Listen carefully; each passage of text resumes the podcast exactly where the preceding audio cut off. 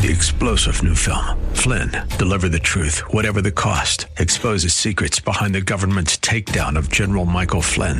Flynn knew what the intel world had been up to. He ordered the first audit of the use of contractors. This set off alarm bells. He told the truth. He was the most dangerous person for Donald Trump to hire. They had to get rid of Flynn.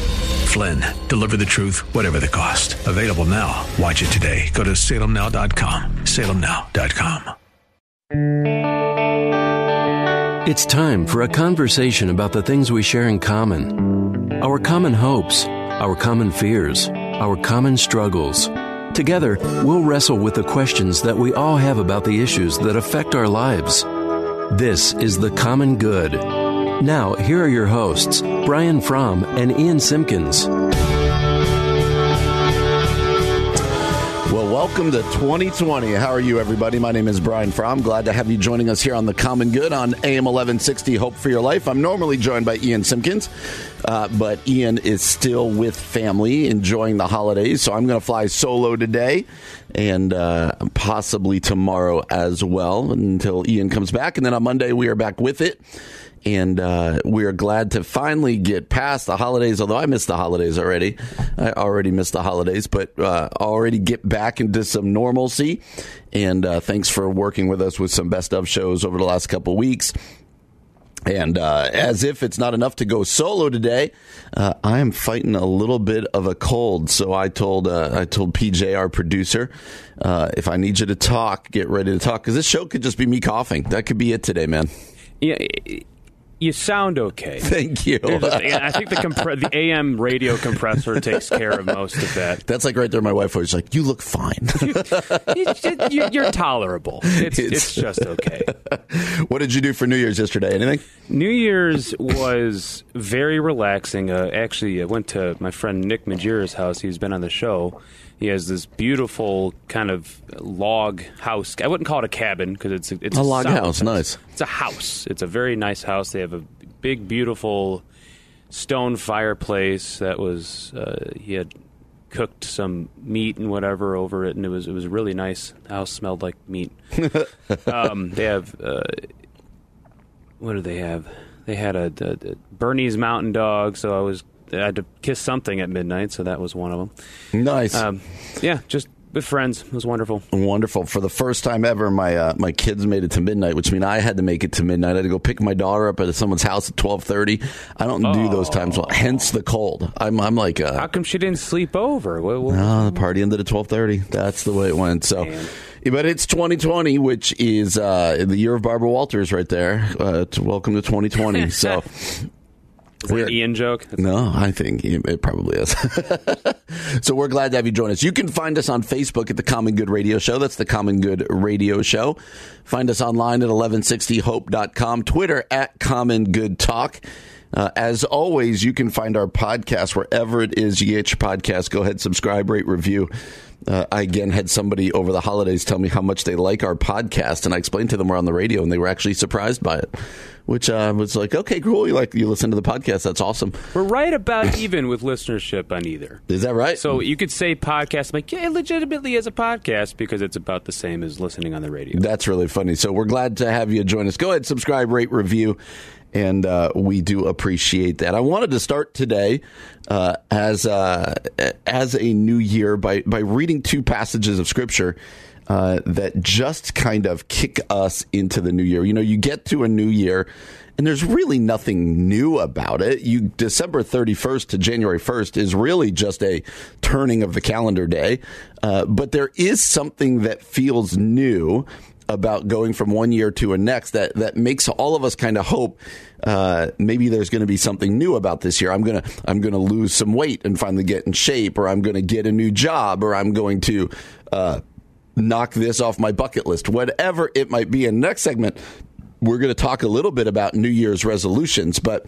Um, but but a lot of us we we start reading the Bible again on January first for the first time. We get into the YouVersion app and we're like, I'm going to do this plan through the year. And about early uh, mid February, you get to Leviticus and you kind of tap out, and uh, we kind of all do this. And so there is something uh, that that's good about going from one year to the next that allows us to say, uh, maybe maybe something's going to be different. But in reality, as as Christ followers, what actually brings that difference in our lives uh, is is just our faith in Jesus and what that affords us. So, with that in mind, listen to what Paul writes in 2 Corinthians chapter five, verse seventeen. This is 2 Corinthians chapter five, verse seventeen.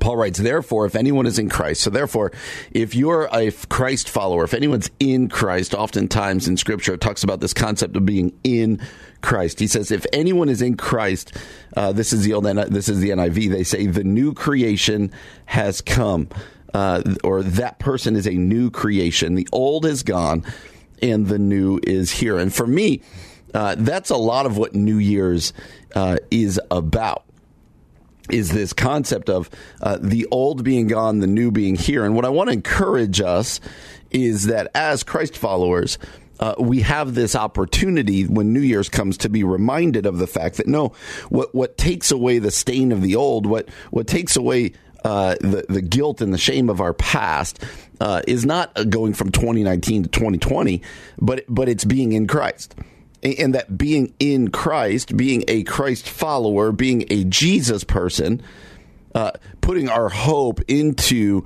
uh, the redeeming work of Jesus when He came and He lived and He died and He rose again. Uh, that that is what wipes the slate clean. That's what gives us that new beginning. That's what uh, brings us, uh, as First John one nine tells us that uh, when we confess our sins, He's faithful and just to forgive our sins and cleanse us for many of us, uh, New Year's brings with it the hope of cleansing, a new start, a new beginning. And so 2 Corinthians 5.17 says, anyone who's in Christ, that new creation has come. The old is gone. That old is gone and the new is here. How many of you out there need to hear that good news this morning that, or this afternoon that the old is gone? I'm like a pastor there, man. I, I had to say this morning. That's what we do, right? that, that the old is gone and the new is here. Hopefully that's good news for you. And then so how, how, how do we, as we start looking towards resolutions, as we start looking towards uh, what what's going to be different this year? Let me remind us of uh, what Jesus says in John chapter fifteen, verse four. Uh, Jesus says, "Remain in me, as I also remain in you. No branch can bear fruit by itself; it must remain in the vine. Neither can you bear fruit unless you." remain in me. There's this whole concept of Jesus being the vine and we being the branches. And so what becomes, uh, we, we often say, I want to do this, I want to do this, I want to do this. When really the call for us here in the new year is to remain. It is to be as branches connected to the vine. And so I would just start this show by asking you that. Uh, how's 2020 going to be any different for you in this manner? How's 2020 going to be any different for you in this concept of remaining in the vine? He is the vine, we are the branches. So often we're like, yeah, I got to bear fruit, I got to bear fruit. Well, you don't bear fruit by trying harder. Uh, you bear fruit by remaining in the vine. You bear fruit by uh, doing your job as a branch, and that is to be connected to the vine. So allow 2020 uh, to be a year in which you say, you know what, I'm going to uh, prioritize uh, being connected to Jesus. So the old is gone, the new has come. Uh, that's the good news of being in Christ. And then how do we accomplish stuff for Jesus? How do we bear fruit? We remain in Him. Uh, he is the vine, we are the branches. And so, John 15, 4, uh, if you're looking for a life verse for the 2020, let that be one. Also, Ephesians 3.20, I believe, uh, that we believe that nothing is impossible, that He can do immeasurably more than we could ever ask or imagine. So, Happy New Year 2020 is upon us. Uh, Ian Simpkins, he is out today. My name is Brian Fromm. Again, you can find us on Facebook at the Common Good Radio Show or on Twitter at Common Good Talk. Coming up next, we're going to keep this New Year's theme going. We're going to talk about New Year's resolutions and specifically uh, an article written out of the Gospel Coalition that gets at it. That's coming up next here on the Common Good, AM 1160. Hope for your life.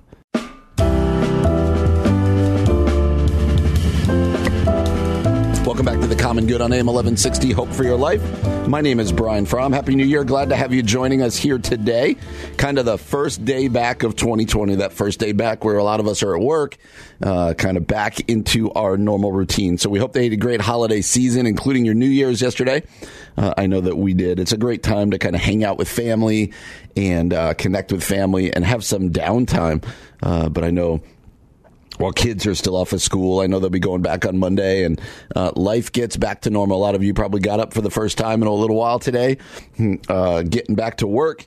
And uh, hopefully you're uh, you're a person who enjoys that routine. I'm normally joined by Ian Simpkins, my co uh, my my co-host, but he is not here for the next two days. He's still enjoying his holiday season, uh, I believe, out of town with some family. But he will be back with us on Monday, uh, and then next week. Johnny, ready for this? Next week, uh, I forget exactly which day, but the common good will turn one year old. Woohoo! I didn't think we'd make it a week or a month. that, that, that really instills confidence. I remember you and I talking in that first month, like I don't know. Well, I, I mean, think this it, is going to keep going. There's always that learning curve, but if, as long as you just keep talking and you're not just talking out of your butt, you're doing fine. I don't know that you're allowed to say that on AM 1160. But yeah, oh. you just did it again. I'll apologize. I'll apologize later. Okay. All right. New Year's resolutions. That's what comes at 2020. Uh, for a lot of us, uh, very legitimately, some of our New Year's resolutions becomes I want to lose some weight. Right. I want to read the Bible every day. I want to read through the Bible. I want to take this trip. I want to do something. And uh, and New Year's resolutions become about what I want to do. It's usually about adding stuff and so uh, people say they're going to go back to church, and so churches become busier in January. If you've ever tried to work out in the first week or two in January at like the YMCA or something, you know, oh, it's a lot more crowded here, the, than the people at the Y or some or wherever the health club will always tell you, uh, just wait till the first week in February. All these people will be gone, and so uh, New Year's resolutions become a thing. And with that in mind, I, I wanted to highlight two interesting articles. One of them at Christianity Today, written by Jarvis Williams, and we're not going to read that one, but it says the most life changing New Year's resolution won't come easy. And basically, I would encourage you to go and read it. But basically, he says this in 2020 and in all years to come, the resolve of every Christian should be to follow Jesus on the narrow and difficult path of discipleship. However, Jesus' words in scripture and church history tell us the price of discipleship will be costly. And the, and the point of this article is if we're going to follow Jesus, you need to count the cost and be reminded that it is not uh, an easy uh, thing to do. So he says, he ends his article by saying, All of us should ask ourselves the following questions in the new year Have we counted the cost of faithfulness to Jesus? If so, are we willing to pay it? Only time will tell in the new year and the years to come whether our answer is yes. And that I found that very um, convicting. Uh, is one of my New Year's resolutions to follow Jesus, uh, to get back on that pathway of discipleship how am I going to do that? What are the structures in my life? And uh, more so, have I counted that cost? Have I counted the cost of discipleship? But then over at the Gospel Coalition, Kevin DeYoung wrote this, and I actually want to read this article. It's short, but I found it very interesting. It's called A New Year's Resolution Don't Try to Be With It. he says, the headline of my Twitter feed for, was from CNN and linked to an article entitled The Cultural Moments That Define 2019. The tweet rang out with this incredible announcement from Jennifer Lopez storming Milan Fashion Week in an updated version of her iconic Versace dress. Uh, to the sale of a $120,000 banana, the year was full of unforgettable moments. Where to begin, he says. One could point to the verbal downgrade of the word iconic, now nothing more than a synonym for pop culture famous. One could also mention the absurdity of modern art whereby a piece of ordinary fruit is sold for a handsome annual salary. But he says, I'd like to focus on the last two words unforgettable moments. With the exception of the Notre Dame fire, everything in the article he writes is utterly and entirely forgettable. Virtually no one will care about Jane Fonda's red coat years from now or months from now, just like the Instagram post uh, from Phoebe Waller Bridge will not be etched in our collective memory. The pop culture style moments detailed by CNN mattered almost nil to almost everyone, and their long term cultural import, import will likely be less than that. What we have here is pretty much the textbook definition of what will not be remembered, he says. He says, I'm not a technophobe. I have a blog, a Facebook page, a Twitter account, and enough teenagers in the house to keep me conver- conversant with my fair share of pop culture. I'm not quitting social media, neither do I think it's all a waste of time. But honestly, he says, most of it is. Of course, there are common grace gifts to enjoy in the latest viral videos, memes, and gifts. And yet, there are more gifts, say, of common grace and special grace to be enjoyed in an excellent book, a thoughtful conversation, a long walk, time in silence, time in prayer, and time in the Word. If I'm going to suffer Uh, I want it to be for the fear. If I'm going to suffer the fear of missing out, I want it to be the fear of missing out on all the things I could be learning, all the ways I could be growing, or all the ways I could be a bigger blessing to my family. C. John Sommerville, he writes, noted two decades ago that news makes us dumb. He's more right with every passing year. Here's what I said several years ago. He said, uh, Sommerville's main point is not that news is dumb, it's that we are dumb for paying so much attention to it. We've become conditioned to think that the real important stuff of life comes to us in a neat 24 hour news cycle. Worse than that, in our mobile digital age, most of us assume that news is happening every second of every minute, of every hour, of every day. And if we tune out or turn off our phones for more than a few minutes, we'll be rendered out of touch and uninformed. He says that's dumb. The solution is not better news, but less of it. The problem is with the nature of news itself. The news is all about information. It's all about what's trending now. It rarely concerns itself with the big questions of life. It focuses relentlessly on change. In terms of pop culture consumption, he says, I'm more attuned to some areas than others. I went to a movie theater, he says, zero times, but I pay attention to sports. He says, I need a digital detox just like most of you if I'm to get more of the deep stuff, I need to be weaned from most of the trivial stuff. If you're in the business of making New Year's resolutions, he writes, why not attempt one that saves time instead of depletes it? Give up trying to keep up. Let the pop culture whirlwind pass you by. Be wonderfully ignorant of the world of what's happening now. Don't worry, the important news will still get to you, but hopefully most of the other quote news won't. It can be scary to death, even a little bit, from the screams of social. It can be scary to detach even a little bit from the screams of social media and cable news. But let's not mistake knowledge for wisdom or a multimedia platform for kingdom usefulness. There is no way to possibly stay with it, so why bother? Look out the window, put down the phone, lose touch with pop culture, and reconnect with God. If you get to the end of 2020 and can't recall any of the big style stories from CNN, don't don't fret. In a few minutes, no one else will either. I found that article really powerful. That's why I wanted to read the whole thing because I know in my own life how often during the day do I check Twitter to see what news is out there. Uh, how often am I just kind of surfing around on the internet or whatever else on Facebook? And he says, "What if we made a resolution to detach from some of these trivial things?" To attach what we talked about last segment to those things which are more important. So I'm curious what you think about that. Go ahead to our Facebook page and check out this article from the Gospel Coalition and Kevin DeYoung. What if we made a, a resolution in 2020 to say, I'm going to uh, detach, not from all of social media, not from all of the news. I'm not going to go live out in a cabin in the woods, although that sounds good sometimes. But what if I was going to detach? For the sake of attaching to the things that are not trivial, to those that are deeper, to those things that are most important, to a long walk, to a good friendship, to spending uh, committed time in the Word and in prayer. Uh, getting some of those other filler things out of our lives. We'd love to know what you think. Go to our Facebook page, The Common Good Radio Show. That's The Common Good radio show. Well, coming up next, I want to talk about a story uh, that came out over the last week or so about a pastor in China uh, and what he's going through. That's coming up next year on the Common Good AM 1160. Hope for your life.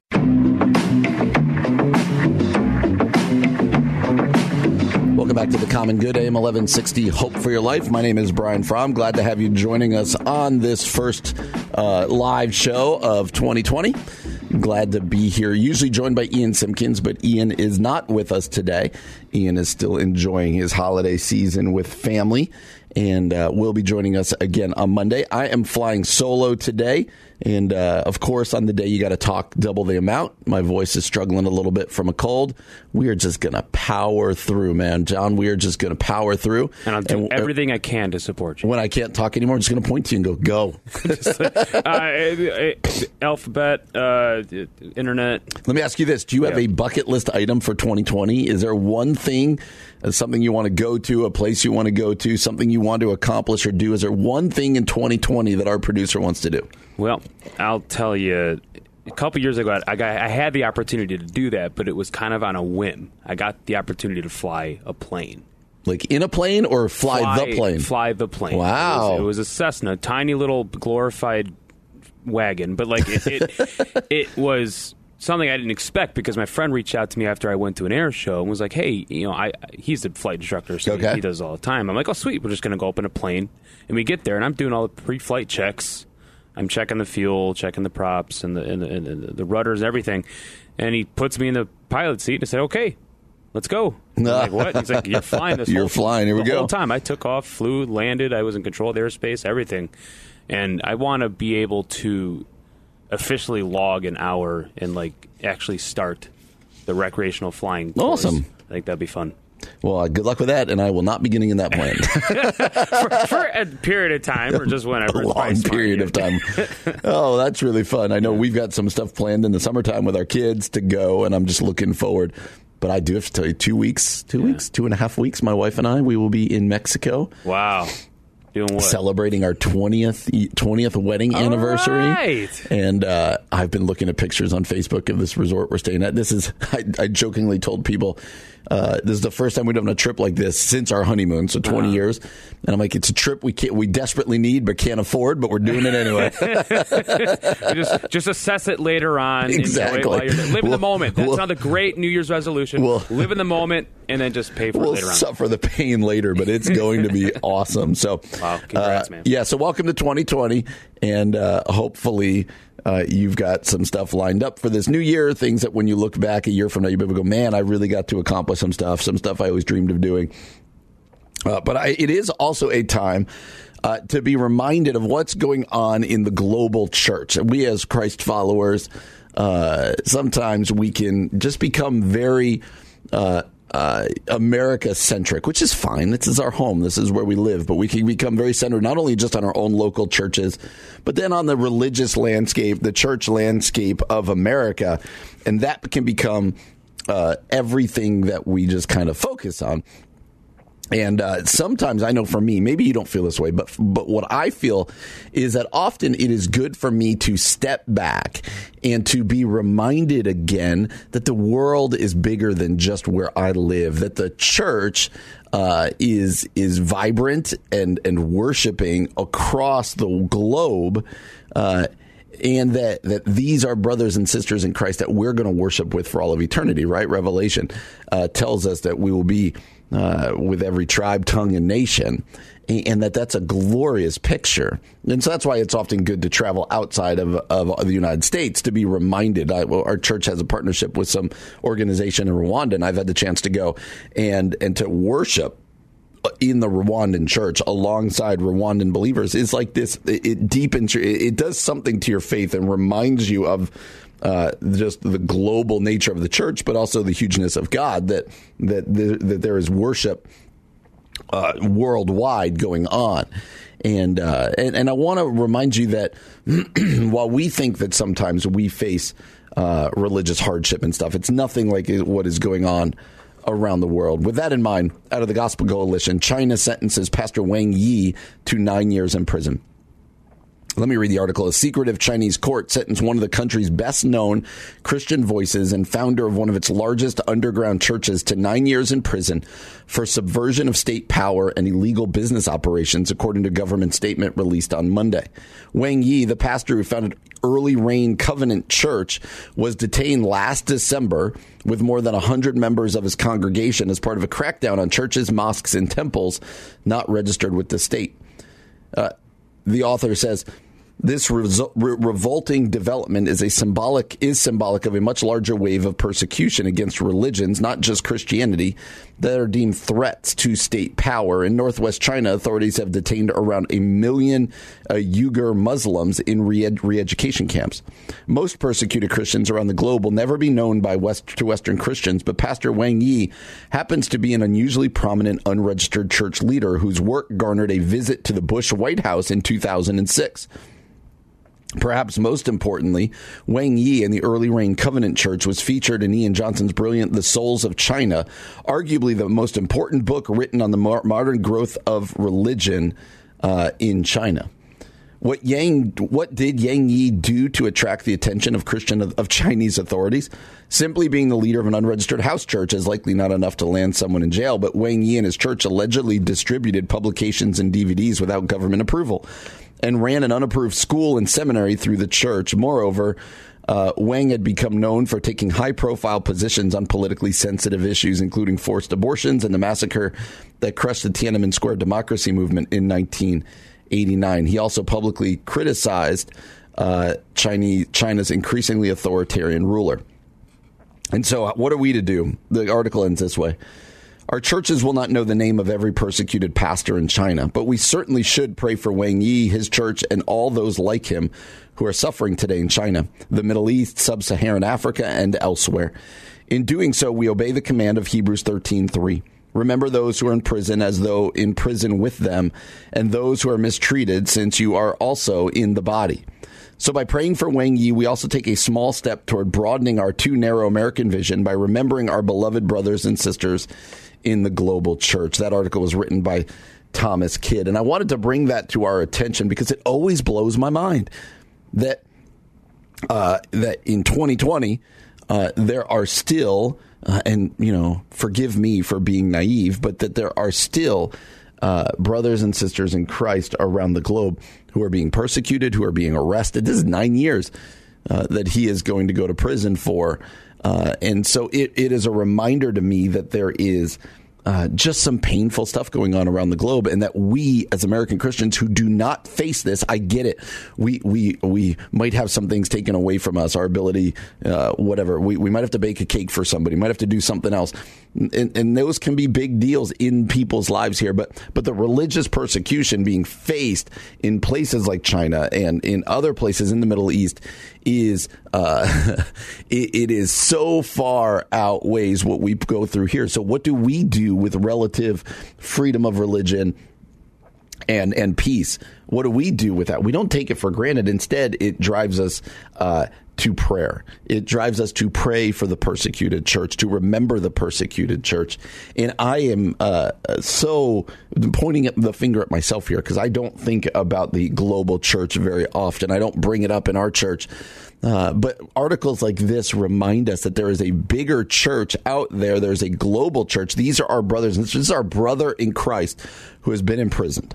And uh, his congregation is being imprisoned, people from his congregation, uh, and we need to stand up alongside them. So, a reminder to pray, a reminder to uh, lift them up, and a reminder to take advantage of our own religious freedom on their behalf, but also to never uh, take it for granted.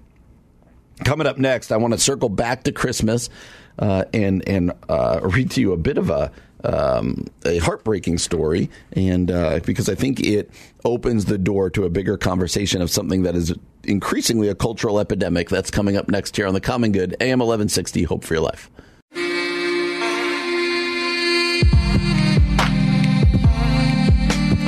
Welcome back to the Common Good AM 1160 Hope for Your Life. My name is Brian Fromm. Thanks for joining us today. Ian Simpkins normally joins us each and every day, but Ian is still enjoying his holiday. Uh, I think seeing family out in Detroit, maybe. And uh, Ian will be back with us on Monday. Uh, for today, I'm flying solo and uh, with a little bit of the help from our producer PJ over there, and just chiming in when I need a break. So thanks for doing so. You got it. I do what I can. You guys, uh, I wish we had had the microphones on uh, during our break because we have riveting discussions about sleep patterns. And I told, I think I, I, went with the ultimate boomer moment and said, "Oh, you'll be forty one day."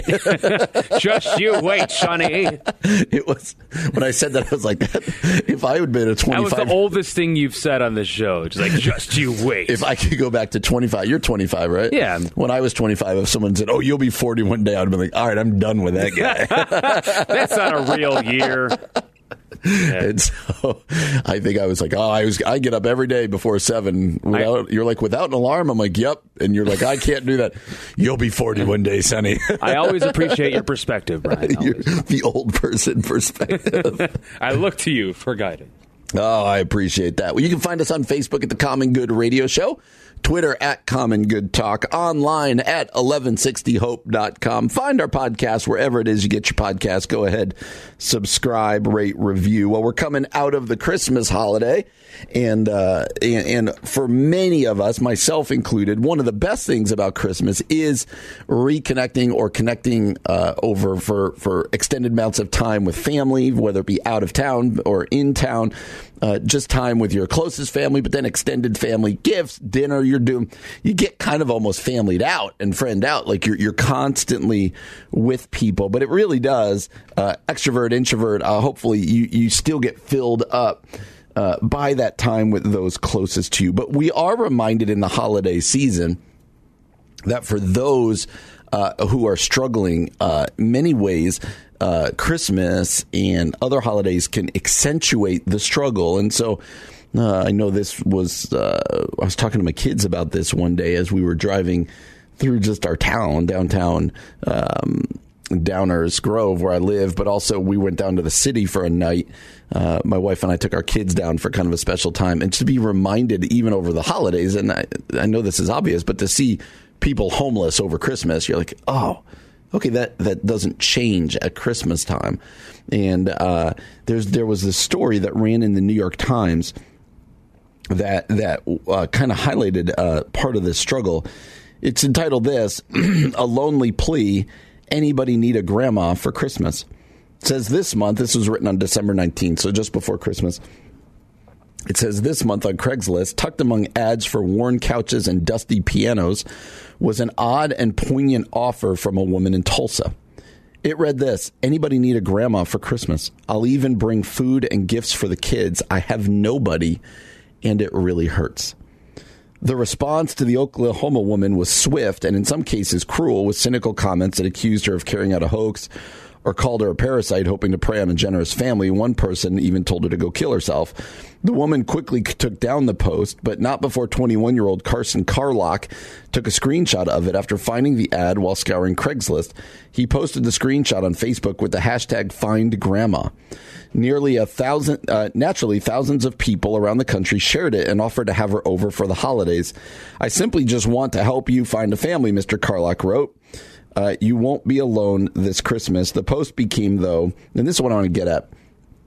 Like that post, uh, uh, it, it accentuates, it reminds us of the loneliness that some people feel over the holidays. The article writes This post became a painful reminder of the loneliness and social isolation acutely felt during the holidays, particularly among aging Americans who have no family or have become isolated from relatives. As baby boomers age, the public is more likely to find posts on social media like the one written by the Tulsa woman, said Blair Schaub, the chief executive of Area Wide Aging Agency in Oklahoma City. This month, Volunteers for that organization delivered 600 stockings to nursing homes around the region for residents who typically do not get visitors at all around the holidays. He says it seems like the number of people who come to visit their families is decreasing and the number of people who never had kids is increasing. At some point, the loneliness is coming at you like a train coming down the tracks. Uh, the department in New York, which explored the issue in a 2011 study, uh, talked about uh, elder abuse. Uh, the woman in Tulsa who identified herself only as Carrie said she had been fighting cancer and was estranged from her daughter, who refused to let her see her granddaughter. Uh, and and uh, when she checked the responses to her ad, she was horrified. She was crushed by some people what they said. Uh, but then, as people began to reach out, uh, in the end, though, Carrie said she decided to spend Christmas with some of her friends. Uh, but Mr. Carlock says he plans to go over to her house for dinner on Christmas. The two finally met face to face. So it ends up with a nice story. Uh, she said, I don't want anybody to feel the way I felt. Most of us just want the feeling of love and belonging. But listen to that line.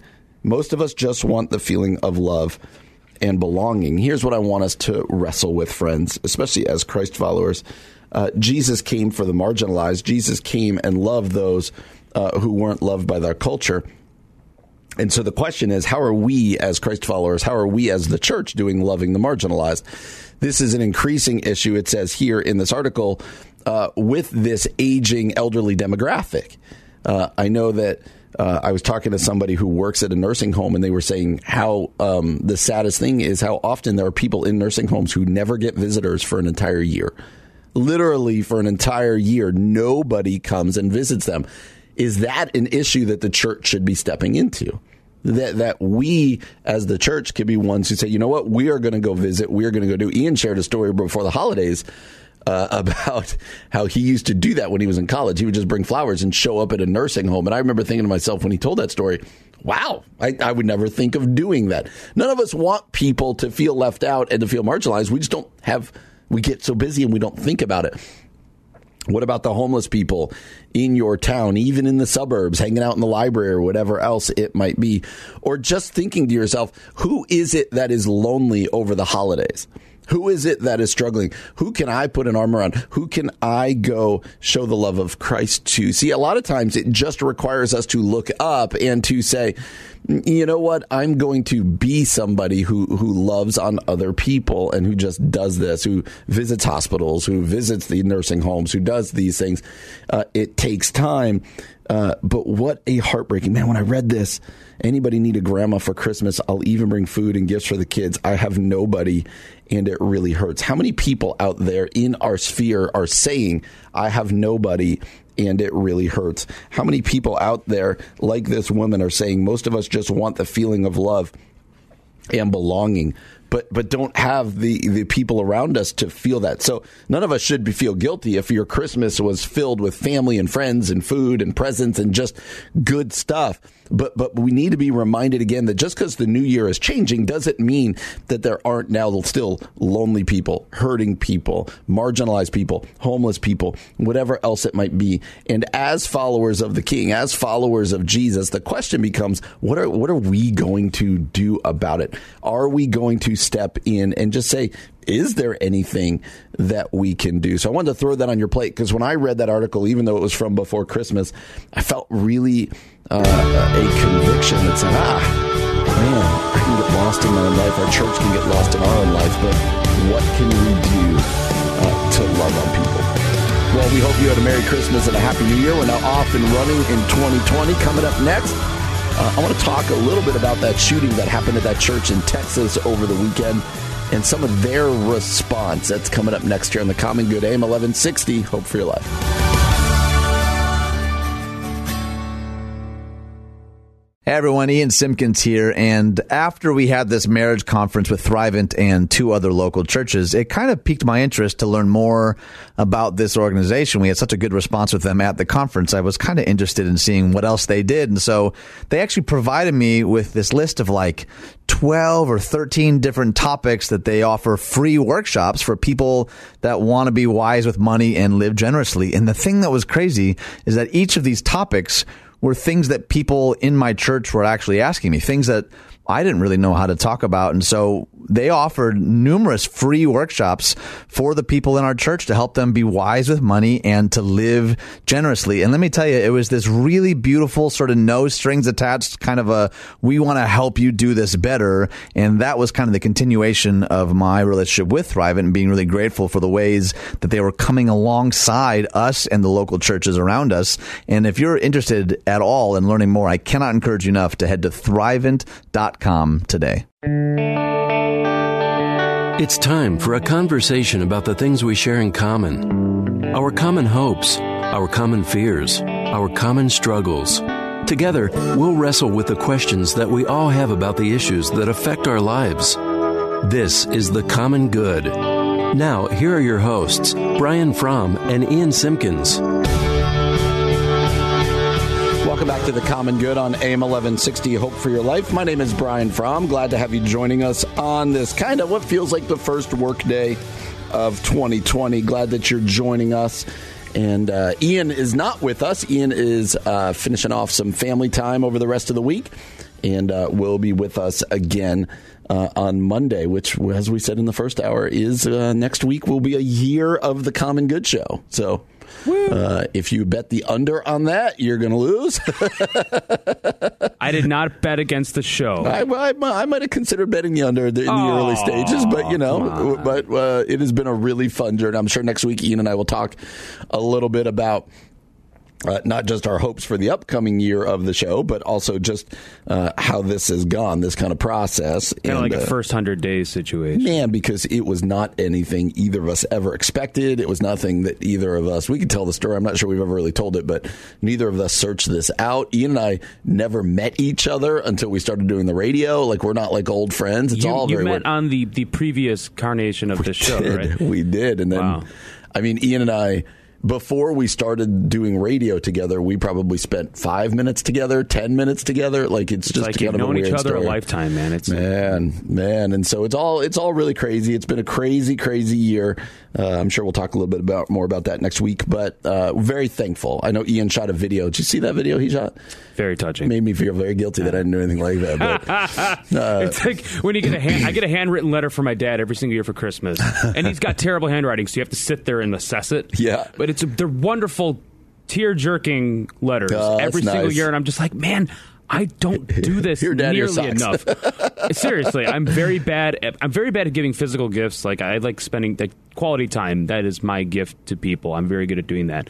But writing letters, I hate writing in general because I have terrible handwriting, and it you know it takes time, I guess. But who like, writes letters anymore? Right? no, and I, your I'm, hand. I, I'm good at. I'm, I like to think of myself as a good writer and, and, and, and well thought out. But the way he writes, and you know, he had to take time in his busy Yeah. day to write these, and he does it for Oh, everybody. and I'm it's like, I love it. emotional. As a dad, to write that, I'm sure that takes a lot of thought and a Oh, yeah. lot of time. and so. he means it. So we're we're glad that you are joining us today, and uh, again, Ian will be back next week, and we'll uh, we'll kind of be running on all cylinders then again. Uh, but for today, I am by myself, and uh, if you were following the news over this Christmas and uh, New Year's time of year, I know it could be easy to kind of miss things that are going on. But there was uh, really sadly uh, and tragically another church shooting in Texas that took place on December 29th. Uh, so just this past Sunday, a gunman killed two church members uh, during communion uh, at the West Freeway Church of Christ uh, in kind of the Fort Worth, Dallas area. And uh, so let me give you some of the background. It says the West Freeway Church of Christ, a close knit congregation of about 280 people, didn't get to finish its Sunday morning worship on December 29th. And basically, what happened is a guy walked in, and uh, he had a uh, he had a fake, I think, a wig and a beard uh, and a big coat, and they kind of were keeping an eye on him. And during communion, he stood up and pulled out a shotgun. And what's really uh, fascinating, man, I don't know if you saw this, is that it was being live streamed. Uh, so this church was live live streaming their service, and this gunman gets up, uh, and he tragically killed two people. But but this church had done what a lot of churches are doing now, uh, and they had had hard discussions about a security team. Uh, they had video going, like this security team at this church was pretty hardcore. Uh, and so once this guy started shooting, a guy, a deacon in the back, pulled out a, a, his gun and killed him with one shot from a distance. And uh, It was across the room. across the room and really Yeah. uh, saved a lot of people. And I got to be honest, like I don't know, I'd love to hear people's uh, reaction on the Facebook page because I've shared this before on the show. I'm not a gun guy. Uh, when I say that, I mean like literally, I've never shot a gun in my life. And so when people have brought up to me at our church, oh, we should have somebody who's armed, I'm always like, absolutely not. Like, that's craziness. And then they're like, well, there's people here who are carrying, you just don't know it. I'm like, well, I'm glad not to know it. And, uh, and so, uh, there are some people who really want to have beefed up security and they're like, you know, uh, you got to be prepared, which I get. Uh, but I'm usually the one who's like, let's just kind of tamp that down a little bit. Let's bring that down. And then you see something like this and you're like, Ugh, I don't know. So I, I'm one who says, I don't know the right answer. I don't know where you. Uh, where uh, you, where it's good prudence versus fear. I don't know. You can tell us what you think. I know a lot of you have a lot of opinions on this at the Common Good Radio Show, but uh, in the end, uh, a lot of people uh, were saved, but tragically, two uh, lives were lost, plus the gunman. and so Monday night, roughly 30 hours after a gunman killed the two of them, uh, the suburban Fort Worth church came together again. I want you to, to picture this. Uh, you've just had this tragedy on Sunday, uh, and then you gather together again on Monday. It says a standing room only crowd squeezed into the church fellowship hall, hall next door to the closed auditorium. Obviously, they can't use the auditorium, it's a crime scene. Uh, to grieve, pray, and sing Amazing Grace, Precious Memories, and It Is Well With My Soul. We have some audio of them singing. Listen to this.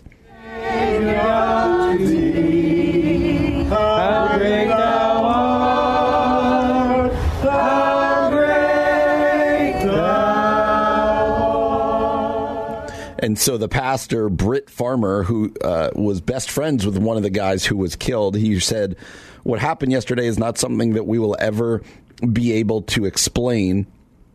He said, There is evil in this world, and the evil took two of my dear friends uh, yesterday. And then the preacher, occasionally overcome with emotion that made it difficult for him to speak, declared that he would not let evil win. He said, "The battle belongs to the to the Lord." He said, to amens and applause. Farmer praised his family. All four of his adult children traveled home and his spiritual family for the support they've shown. He said, You are incredible and I love you. I mean that from the bottom of my heart. And the question becomes, what would I tried to put myself in his shoes a little bit as a pastor, uh, going through something like this. Uh, what would my response be? What would our response be uh, to um, because in the prayer, one of the elders prayed, and I want you to consider this. Uh, this is 30 uh, hours after this evil act happened. Uh, and one of the elders even prayed for the man and his family who committed this crime. And, there is such grace in that. And, and I try to picture myself what would I do? What would I say? Uh, to our congregation in a moment uh, like that uh, and and to pray for that guy and his family who they said once they realized who it was, once they, the, he, as I said, he was wearing a disguise, they realized it was somebody who had frequently come to the church asking for help, uh, somebody who I believe had been told that they couldn't give him any more money. Um, but uh, yeah, what do we do with this? What do we do with this as a culture, as a church? uh, culture, but also as a nation where these shootings just seem to happen. Is the answer uh, only greater security teams? Uh, you know, more weapons in the church. Is that the answer? Uh, it's an answer. It could be an answer. Uh, but what is it about our uh, our culture that there seems to be this rise? uh, in church shootings, in school shootings, in other types of shootings. What is it about our culture? And I think this this pastor said it well. It reminds us that there is evil in this world, uh, that there is uh, that there are that, that this world is broken in some ways, and, and, that these are things that we have to uh, think about. Uh, but then, what do we pray for our culture? Do we pray that? uh, I, I, think the prayer becomes, Lord, how can we as the church be used in such a way to bring about healing, to bring about peace in a in a culture that feels increasingly turbulent? And so, be praying for this church. But think about those bigger questions. What are the answers to this? And that's a complex question that I don't have the answer to. Uh, but what do we do with this increase of church violence, of school violence, of just violence in general? Uh, or is that just a narrative that's not really true? We'd love to know what you think here on Facebook at the Common Good radio show. A lot of questions get brought up by uh, this shooting, but let's be praying for the people down there as they cope with this, as they struggle, as they wrestle with this. Coming up next, uh, Thom Rainer uh, is wrote an article, Seven Trends for Churches in 2020. We're going to go through that list and reflect on it coming up next here on the Common Good, AM 1160. Hope for your life.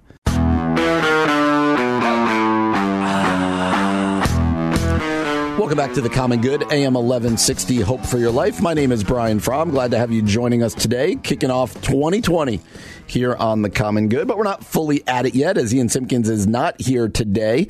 Uh, he is still celebrating uh, the holidays with fa- out of town family. I think he's out of town. And so uh, we are looking forward to Ian joining us again on Monday. Uh, and then the whole band will be back together and we will get 2020 rolling here as a radio show uh, just wanted to pause and say we are really thankful for you, those of you who listen via podcast, those of you who listen on the radio. Uh, we are really grateful for you and the feedback we heard from people over the holidays. Even I know Ian and I, both of us, heard from people randomly who said, "Hey, I listen to your show regularly," and that's always weird for me, but also really humbling. And uh, so we would love for you to give us that feedback and, and let us know uh, what you enjoy, but also, you know, ideas you have, things you might like to see us do. You can find us on Facebook at the Common Good Radio Show, on Twitter at Common Good Talk, online 1160hope.com, and uh, podcast. You can find it wherever it is you get your podcast. Go ahead, subscribe, rate, review, and uh, yeah, thankful again for those of you who listen via podcast. So, uh, Thom Rainer at thomrainer.com. You spell his first name T H O M and R A I N E R. ThomRainer.com. If you know at all, Thom Rainer. I think he did a lot through Lifeway. He he writes a lot um, about the church and what is kind of looking forward. Where's the church, uh, Big C church, uh, heading? American church. Where's the evangelical church kind of heading? And uh, with that in mind, I thought it would be really interesting to look at a blog post he wrote called Seven Tre- Trends for Churches in 2020 at seven trends for churches in 2020. And again, this isn't some random guy. This is a guy who's kind of at one of the kind of the leading edge of thoughts about the church and where it could be heading. So let me just read this for us. We'll work through this list, and uh, I'd love your feedback on it. Offering trends, he says, are a worthless exercise if they have no connection to reality. For over 15 years, I've suggested trends in churches that may become movements of reality on an occasional basis, I review all of my uh, prognostications to see if they come close to reality in just a few years forward. So far, my prediction accuracy has been almost 90%, depending on how long you allow that trend to become a reality. For me, he writes, three years is the time frame by which I usually judge my accuracy. To be clear, I'm not the brightest bulb in the chandelier, not close, but because we receive voluminous amounts of information from churches at Church Answers, I'm able to see thousands of dots. I'm not then I'm then able to connect those dots and often see a trend in the making. So he writes, My list is not exhaustive, but as we head into 2020, I see seven major trends developing. They are likely to change the landscape of churches in the next few years. So here's seven trends that Thom Rainer from Church Answers sees kind of on the horizon here for the church. Number one, worship sizes will grow significantly smaller. He says, please don't mistake this trend to be synonymous with attendance decline. Even in growing churches, we are likely to see smaller worship gatherings. The growing churches will obviously have more services, venues, and sites. The trend is congruent then with the next trend, number two. There will be a significant increase in number of worship services offered at times other than Sunday morning. In most communities, one third of the workforce has to work on Sunday morning. That number includes some of your most active church members who have worked to work one or two Sunday mornings a month. We accommodated the farmers well with the 11 a.m. worship on Sunday mornings in the 1800s. We're due for some major changes 150 years later. So there's two of them there. One, worship sizes will grow significantly smaller. That doesn't mean, as he says, that there will be less people in your church or less people in worship, but that instead that there's more pulling at this. And I totally see this as a pastor. Uh, totally see this. But number two, he links to it that there will be significant increase in the number of worship services apart from Sunday morning. He links it to work. But let me tell you something. As a as a guy who's as a dad of 3 kids, I my my kids are 16, 12 and 10. Uh, it's their schedules, and, and we can fight this, and we should fight this on some level, but it's their schedules that are no longer uh, left open on Sunday mornings. Besides, and on top of that, for us adults and, and our work schedules, but it's their schedules, sports schedules, school schedules, other things where it used to be when I was a kid that Sunday morning was was left open. So, you know, sports might get played afternoon on Sunday, but now Man, my church uh, is in a warehouse. It shares a hallway with a place called the Perfect Swing, which is kind of a baseball place.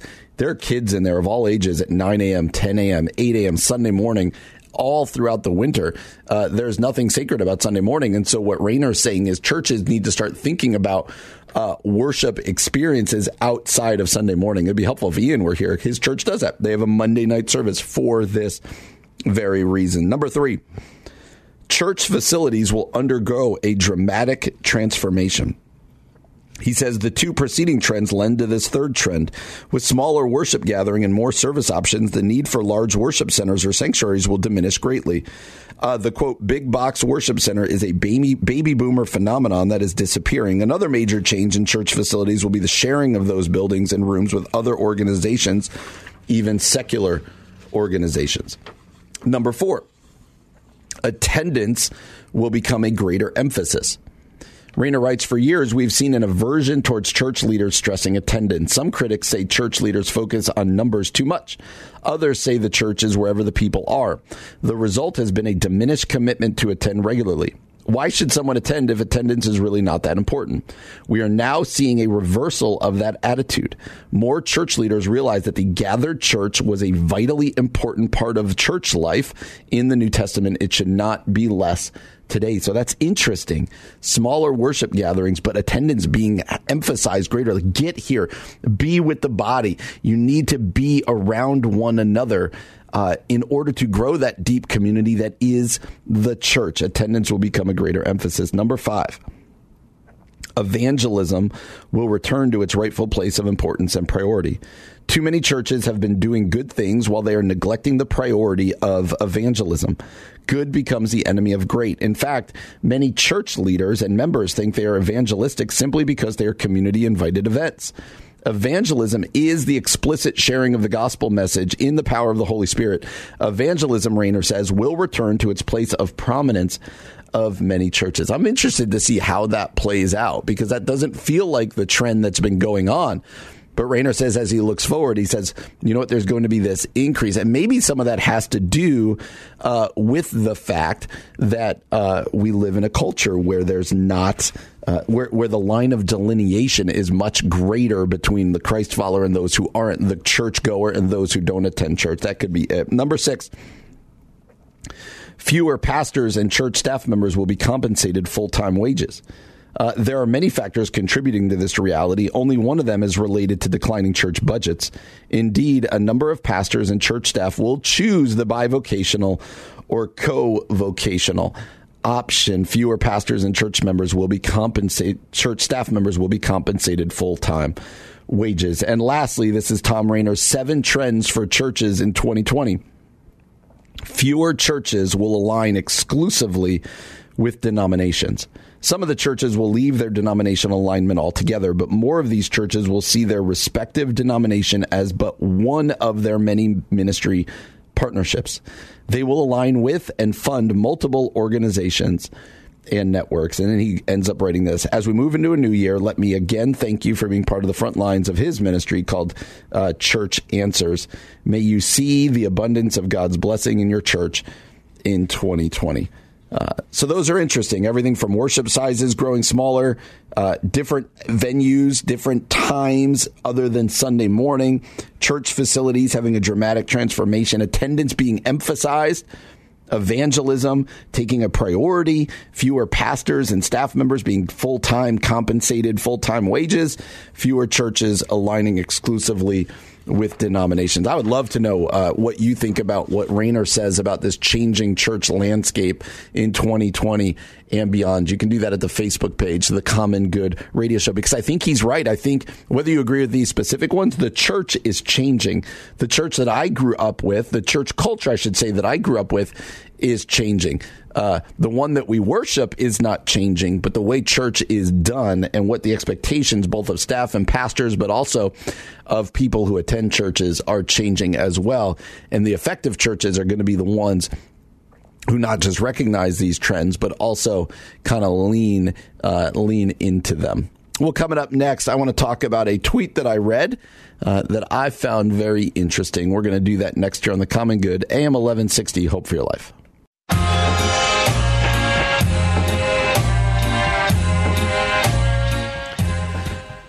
Welcome back to the Common Good on AM 1160 Hope for Your Life. My name is Brian Fromm. Flying solo today as my normal co host Ian Simpkins is out for another couple days. He'll be back with us on Monday.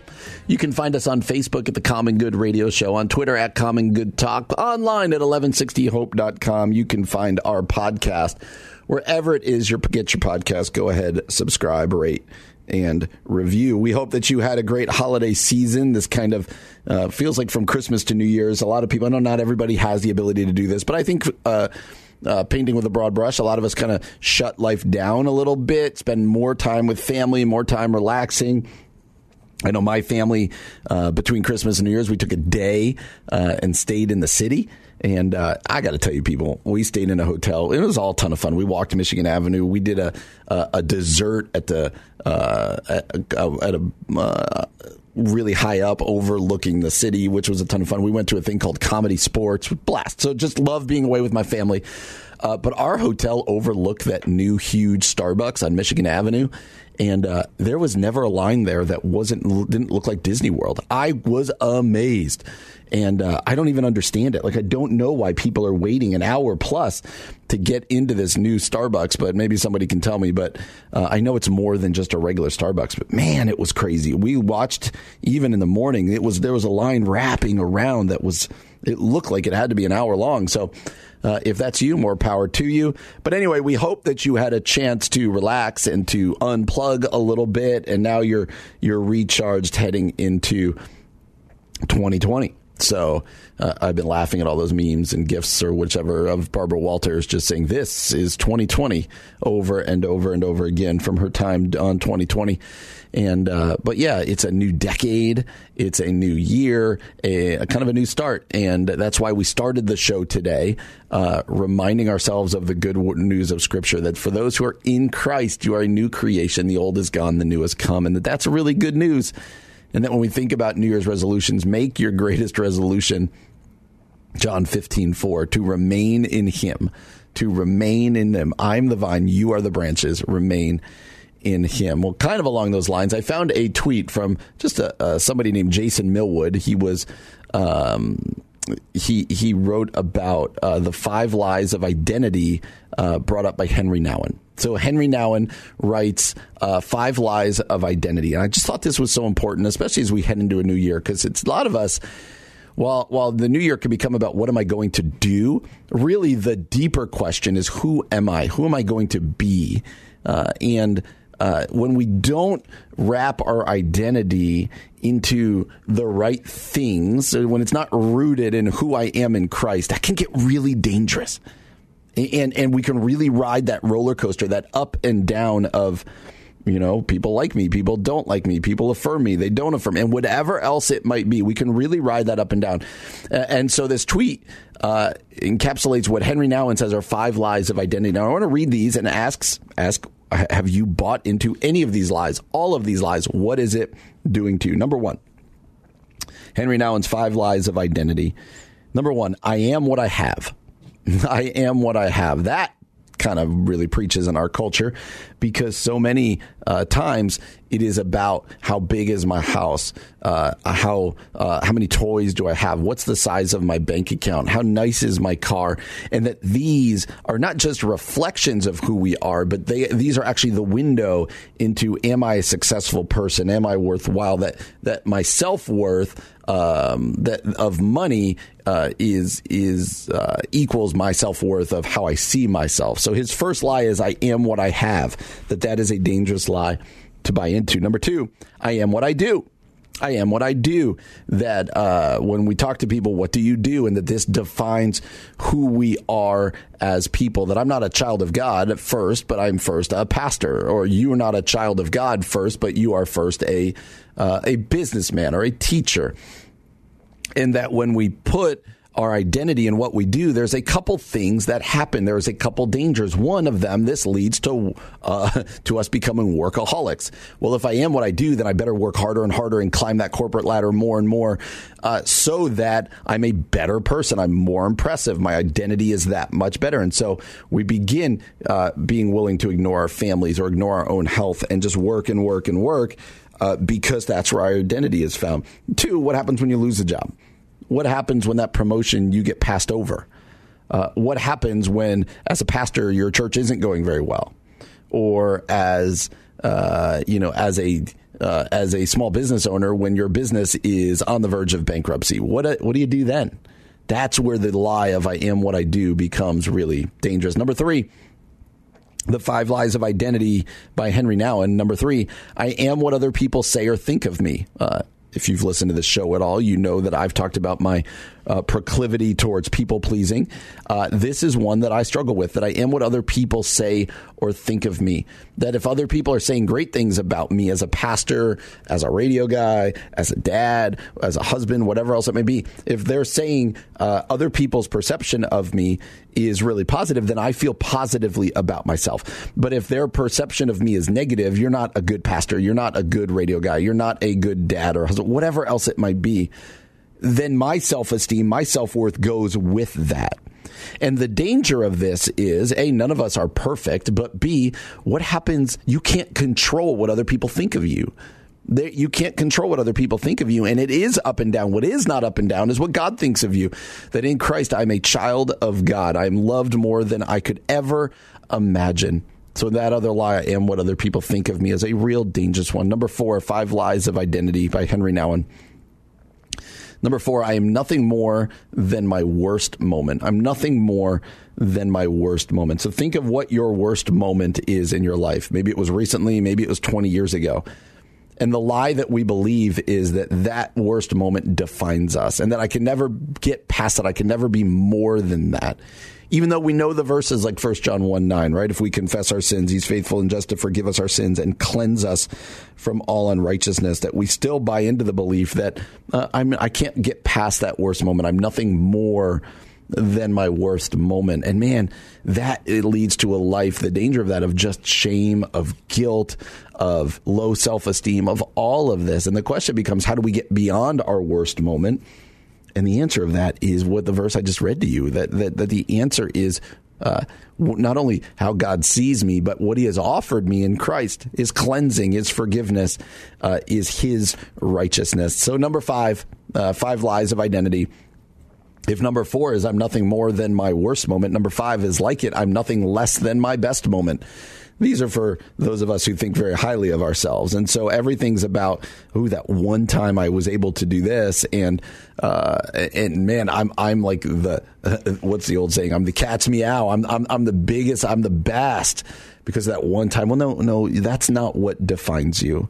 Uh, your your best moment doesn't define you the same way your worst moment doesn't define you. Uh, it's in the day to day moments of how I'm seen by God. And so I find this list so important. Let me read them one more time for you. Five Lies of Identity by Henry Nouwen. And this is a tweet by Jason Millwood. It says, I am what I have. Uh, that's a lie. Number one, I am what I have. Number two, I am what I do. Number three, I am what other people say or think of me. Number four, I'm nothing more than my worst moment. And number five, I'm nothing less than my best moment. Those are man, the question for you today is which of those lies uh, are you buying into? Which of those lies defines who you are?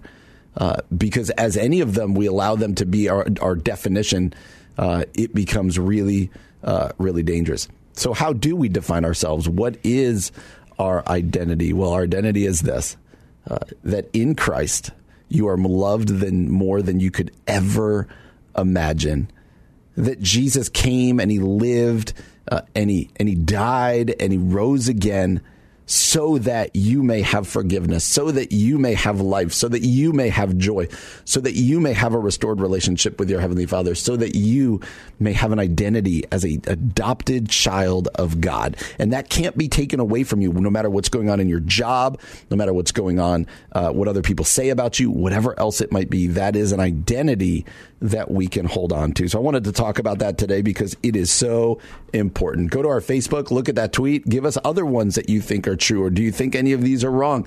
What are the ones you struggle with? Well, coming up next, we're going to end the show like we do every time. Some interweb insanity, crazy stories that our, uh, our uh, producer John here has found from the internet. That's coming up next here on the Common Good, AM 1160. Hope for your life. Here's some weird stuff we found on the internet. Here's some more weird stuff we found on the web. That music can only mean one thing. It is that time of the show where we open up the interwebs and look for insanity. Uh, this is the time where our producers give us crazy stories. We haven't read them at all. Uh, and so we read them sight unseen, uh, and then uh, they produce the, the, the audio, they produce the content, and we just go along with you. So hopefully you enjoy this.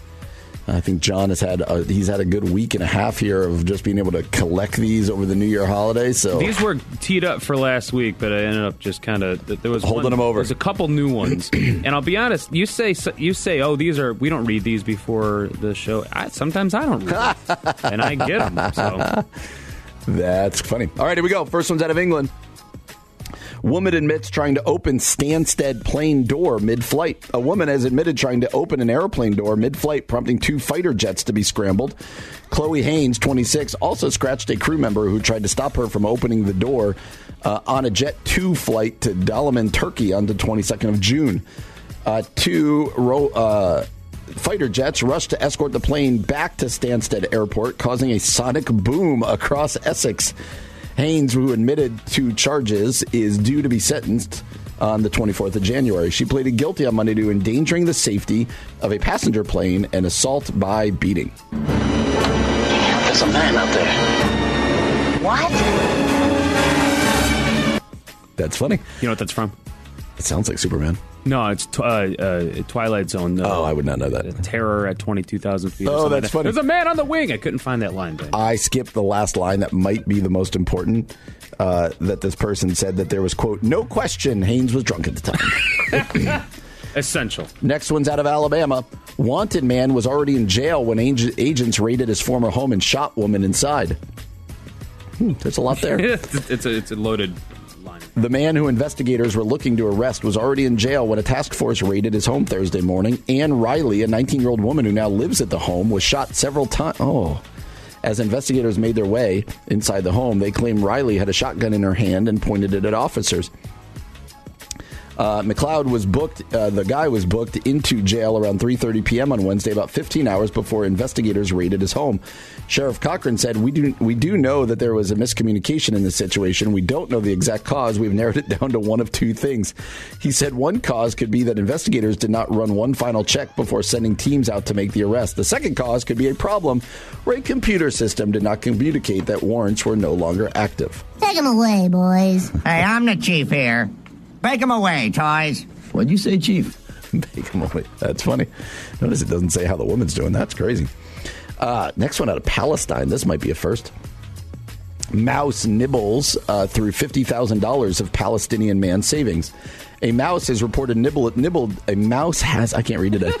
has reportedly nibbled its way through a stash of fifty thousand dollars, believed to be the savings of a Palestinian man on the Gaza Strip. In the Gaza Strip, the vermin destroyed almost half of every dollar note, leaving the owner in a devastated state.